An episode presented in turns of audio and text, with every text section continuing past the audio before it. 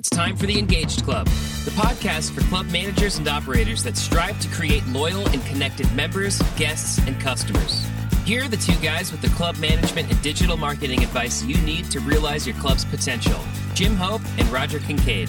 Welcome to another episode of the Engaged Club podcast. I'm Roger Kincaid. I'm the marketing guy at Off Course Golf. I'm Jim Hope, and I'm the GM of the Derrick Golf and Winter Club. Hello, Roger. Jim, what are we talking about today? I understand you've got some food and beverage practical advice for us. Well, yes, I have. We are going to talk about food and beverage. I'm not sure how practical all the advice is going to be, as this is a hot topic every single day at every club, at every club manager event, and at every board meeting.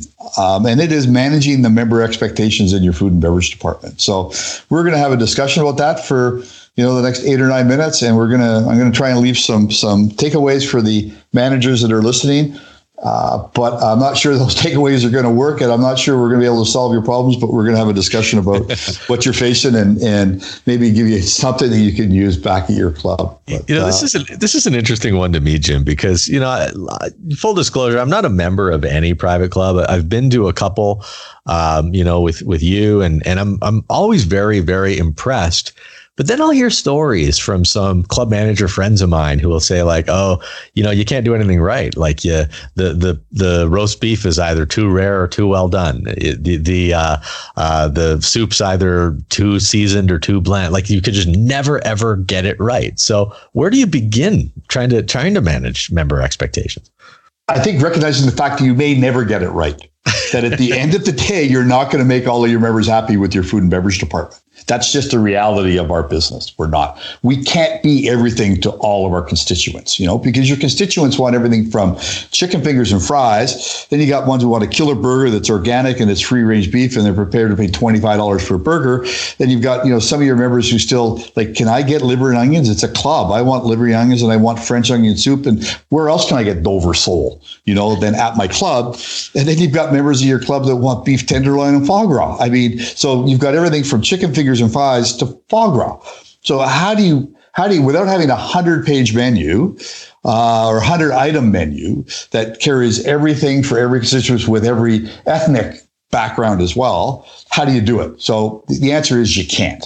I think. I think the answer is the reality of what you have to face is that you're not going to be able to, to satisfy all your constituents. But what you need to do is find some middle ground. And whatever it is you decide you're going to do, just do it really well.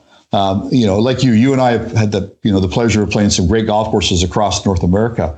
And I've sat in, you know, grill rooms all over the United States and all over Canada and looked at grill room menus. And those grill rooms are pretty consistent. Actually, those menus are pretty the same. There's a there's a steak sandwich, there's a there's a clubhouse sandwich, there's a there's a burger on there. There's going to be some type of a, a grilled cheese type of sandwich. Uh, you're going to see all of those things. You're going to see some flatbreads. You know, you're going to see that on every menu that you go to at every golf club. But what you want to do and, and recognize that's who you are as a golf club. That's who you are. And then you're going to have you know you'll have a kids menu that's got chicken fingers and fries on it. Um, and you'll also have a, a, special or you'll have a feature that may have beef tenderloin and foie gras. But at the end of the day, there's going to be a middle ground. There's going to be a killer burger. It's going to be one that the members are going to be really proud of. You're going to have a, a, you know clubhouse sandwich, and maybe it's got you know Canadian back bacon on it, and maybe it's got real turkey on it. Maybe you got a fried egg on it. So you're ramping it up a little bit, and you're using a, a really funky bread instead of just a toasted white bread or a toasted whole grain. So you can put a bit of a spin on it um, and make it a little unique. Uh, but at the end of the day, you're going to have a clubhouse sandwich on your menu, and you're going to have a, a, beef dip on the menu, but it can be sliced, you know, ribeye, and it can have a, a, a horseradish aioli that's on it, and the, the, the dip could be something other than just a powdered, you know, French beef dip au jus. Uh, so you can wrap it up and make it really good, but you're going to have a beef dip on the menu, and that's cool to have. That's okay. It's okay to do that. Mm-hmm. Um, but just do it really well. Do your flatbreads really neat and don't try and do a ham and pineapple because you're not going to be able to compete against Pizza Hut, which is their favorite pizza that they eat. So put some neat ingredients on it by recognizing that you know the audience of your membership and know that if some of these toppings may be a little exotic for our membership. So you can have a mushroom uh, flatbread but it's really great mushrooms and it's got caramelized onions on it and the you know maybe it's a white sauce that's on it instead of a red and and, and you've got you know a really good quality cheese that's melted on it so that when they have that flatbread it's like no i'm not i know i'm not this club's not trying to compete against pizza hut and, and pizza 73 but they're putting out a great flatbread on a homemade focaccia, you know, base or something that is unique, is different, but is just solid. So I don't know if you're going to be able to satisfy everybody. I really don't. But whatever you do, just choose to do it really, really well. Is what I'm you know, suggesting. You know, I guess Jim, that's really that's really sound advice. And the notion of being of saying that, like, we we're going to have, you know, 12 menu items. Like that's just how this program's going to be. It's going to be like every other club. We're going to have X amount of items on our menu.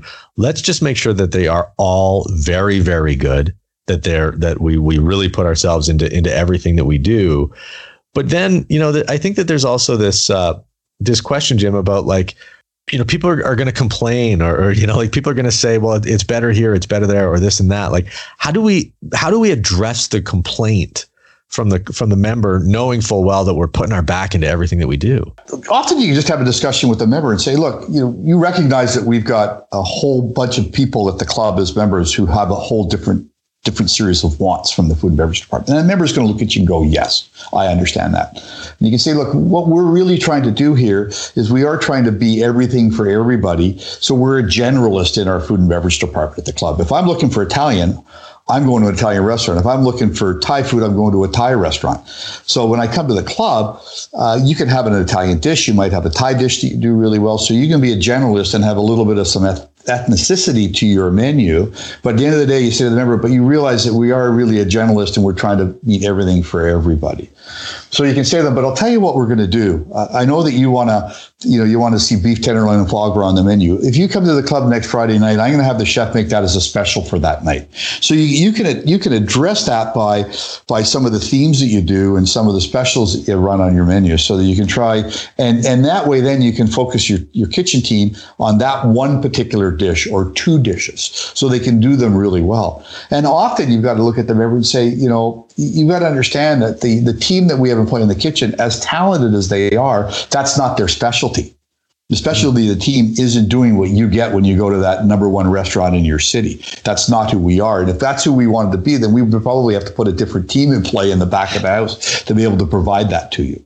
So I think you can have a real discussion with your members. They may not leave satisfied and they may not leave getting liver and onions on the menu, but they may leave with a better understanding that what you're trying to do is to satisfy a majority of the members at the club. One of the things that I've had uh, I'm not sure I've had success with it, but a discussion that I've had lots of times at my club is that, and it's that value proposition, right? They'll come to you and say, Jim, you your burger's 17 bucks. I can get a burger down the street for 12. And I can say, that's great, but how is our burger? Our burger's outstanding. Like it's really, really good. And I say, I'd love to have the discussion with you every single day about how good our burger is, but what the price is, as opposed to having the discussion with you about how bad our burger is and me saying to you, yeah, but it's only 12 bucks. Right. right? I know our burger's not very good, but we're only charging you $12. So the biggest, uh, one of the biggest challenges we face in the club F&B business is that balance between value and quality.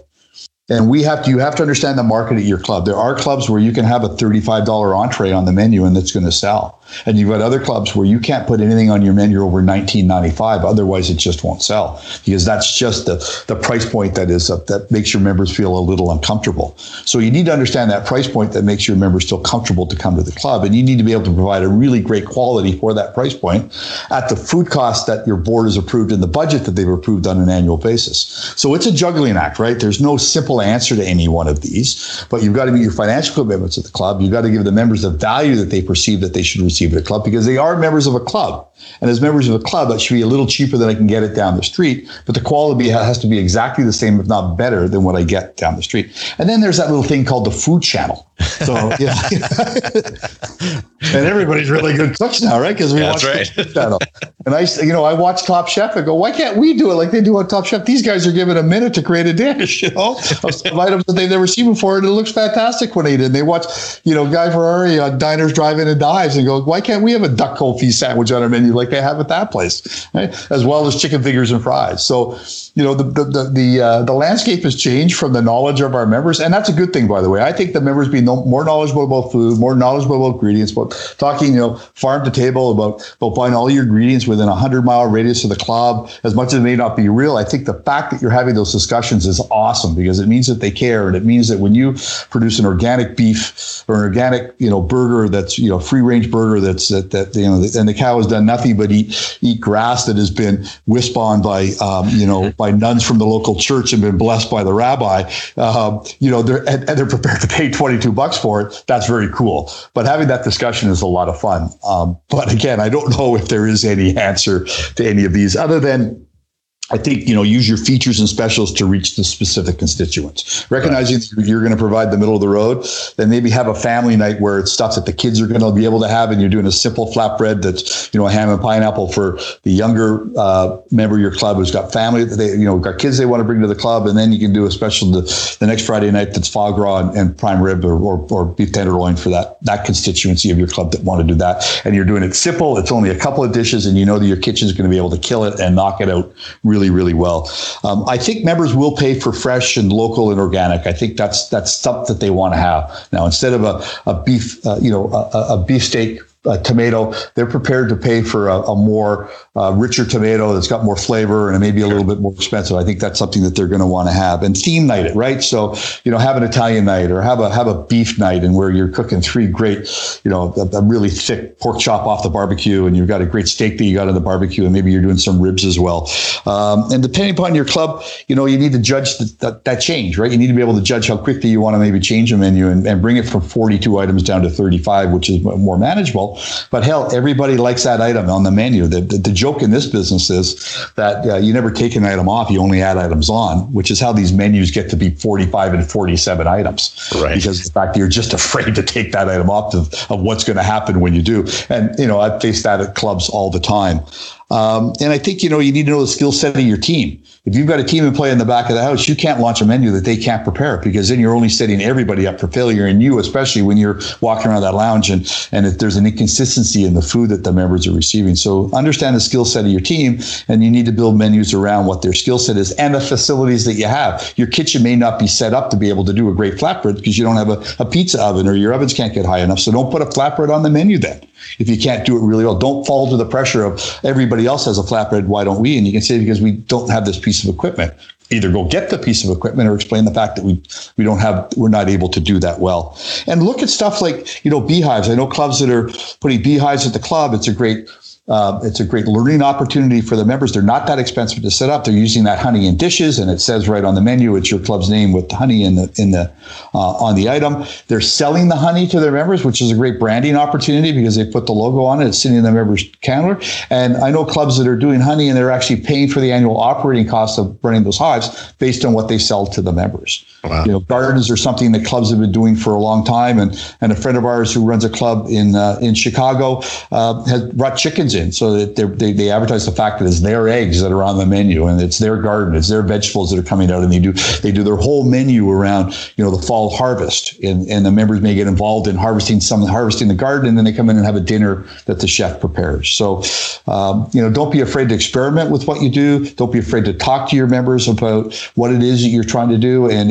you do it and whatever you do, just do really well. I think at the end of the day, they'll come along with the journey with you.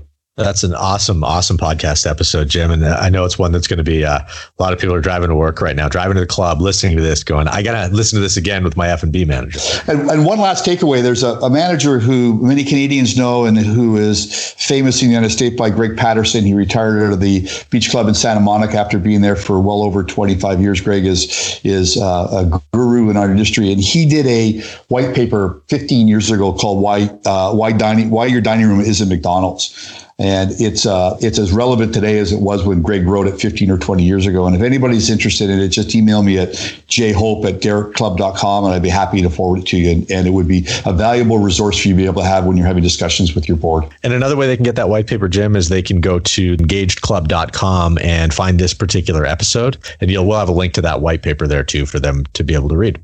Perfect. And don't be afraid to ask for it. Be happy to send it to you. Thanks very much for listening to this episode of the Engaged Club. If you like it, share it with your friends inside the club business, and absolutely listen to this one again and again. You food and beverage uh, managers out there, and you club managers that have a real keen focus on on F and B and some challenges there, because Jim's laid out some really good advice for you. Until next time, thanks for listening.